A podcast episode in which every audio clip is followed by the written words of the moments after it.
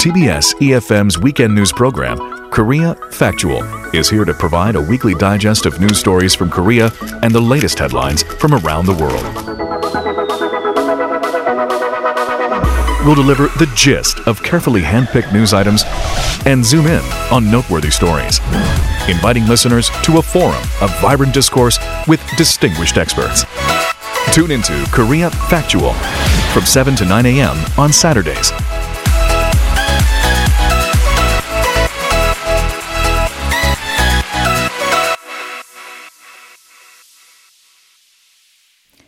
In today's The Magnifier, we delve deeper into a couple of controversies that have been sparked by claims made by the Military Human Rights Center here in Korea, namely the scandal surrounding a reported plan to impose martial law during the candlelight vigils that eventually brought down a president, and outrage following a press conference held by a former four-star Army General. Let's hear more from Cho Kyu-seok. He's the coordinator of strategy and policy at the Military Human Rights Center for Korea. Hello, Mr. Cho. Hello, nice to meet you. All right, so the center held an emergency press conference earlier this week. It announced its new findings related to allegations uh, that a document had been drafted back in October of 2016. This by the Defense Security Command for martial law to be carried out in Gwanghwamun Square, which of course was where those candlelight rallies against ex-president Park Geun-hye uh, had been carried out. So could you give us the latest on the center's discoveries. Yes, as you all may know, the center released the so-called martial law plan document on 6th of July last year. The first document contains plans to deploy armed forces in the area of peaceful assembly that was taking place in Gwanghwamun Square, the very center of Seoul, mm-hmm. in 2016 and 2017. The center acquired the knowledge of the existence of a prior version of what we made public last year through monitoring military court trials.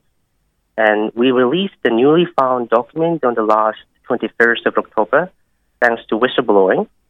This new document more explicitly states the detailed steps about how to implement martial law plan.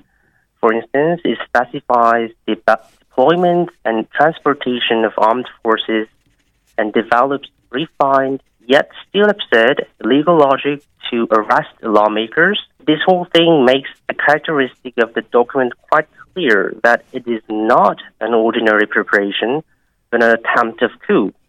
Furthermore, it has a phrase that implies where this absurd plan originated from, that is, forming a consensus with the National Security Council as a center organ. However, the joint investigation team suspended a further investigation on the case just because Commander Cho is out of reach in spite of countless other hard evidence, including this new document that they had in hand all along. One opposition lawmaker, Ha of the Bareunmirae Party, has claimed that this document on martial law obtained by your center is in fact fake um, and saying that how could a private center hold such a document? What would your response to be to that? Perhaps it is hard to believe for Mr. Ha that a civil organization like us obtained and disclosed some facts that an incompetent or an ignorant lawmaker couldn't have through its enduring advocacy activities and persistent trial monitoring I wish he reflected upon his past activities in the National Defense Committee and in the National Assembly. Besides, the documents that the Center Board light on were not hidden in a remote island were encrypted.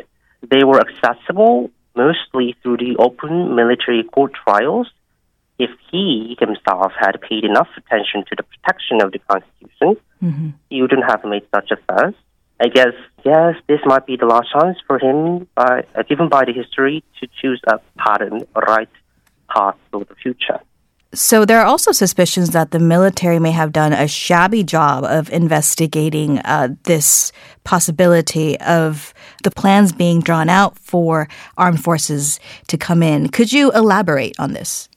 Thank you for asking that. Uh, the military and Public Prosecutor's Office made a joint investigation back in 2018 During the investigation, they found out then National Security Director of the Cheongwadae, Kim Kwan-jin, instructed Lieutenant Colonel Shin Ki-hoon, who worked in the Blue House, to review the legality of declaration of martial law on the southern part of Korea based on the crisis in North Korea. And they investigated Mr. Shin, who later drafted the notorious prospective plan. However, uh, then leader of the military investigation team, Colonel Jeon Ik-soo, who was in charge of investigating military personnel, is uh, Shin Ki-hoon, in this martial law scandal, roughly finished up the investigation on the case and ceased to interrogate Mr. Shin further. More surprisingly, he kicked out a military judicial officer who expressed strong will to continue the prosecution. Plus, uh, Colonel Jeon's recent excuse made on last Wednesday, I guess, is even more bizarre. What does Commander Cho's escape have anything to do with the failed investigation on Kim Kwan-jin? Also, it has been all confirmed that an officer who was in charge of the media and planning did change during the investigation process. Why is he saying that there was no change in the personnel? And it seems that he is helplessly trying to have his head in the fan just to get promoted. We'll leave that issue there. Um, I do want to touch on this second development this week involving the former four-star Army General Park Chan-ju. Yeah. He had been someone that the main opposition Liberty Korea Party had been looking to recruit, given the uh, elections that are coming up in April as well. But they've since withdrawn that because of this uproar that uh, came out of a press conference that he himself had called. One of the controversies he's facing, um, even before the press conference, that, that that was about how he had allegedly mistreated enlisted soldiers who were working at his home a few years ago. Could you tell us a little bit more about this?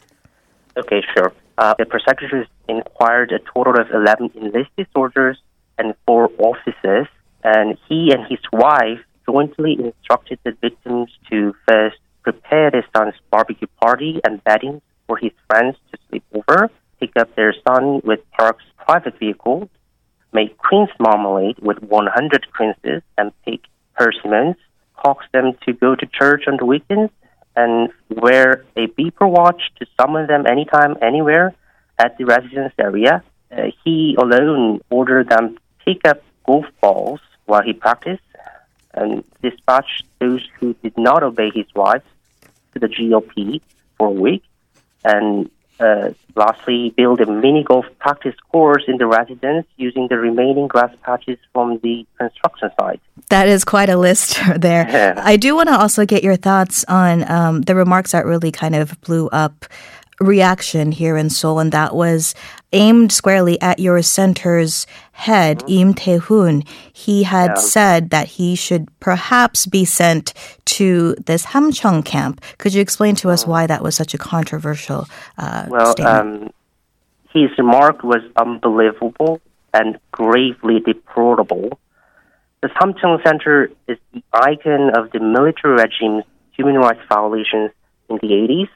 It is not a boot camp. And furthermore, the idea itself that an individual can be quote unquote improved through physical and mental pain is simply barbaric and anti human rights. This sort of thinking backs up the so called aggressive discipline theory. Numerous Korean youth have been suffering human rights violations because of that savagery during their military service, school life, and even in the workplace. He must personally beg for forgiveness from them, learn from the history before apologizing to Mr. Kim All right, and we'll be watching how this story develops in the coming weeks. Yeah. Thank you so much, uh, Mr. Cho Kyu-seok, for your time today. Thank you for having me. Mr. Cho is the coordinator of strategy and policy at the Military Human Rights Center for Korea. And if you have any questions or opinions on this topic or interviews that we have in line for you today, join in on the dialogue. Send us an email, koreafactual at gmail.com, or do find us on Instagram in the comment section, Korea Factual. We'll be right back with more facts and perspective.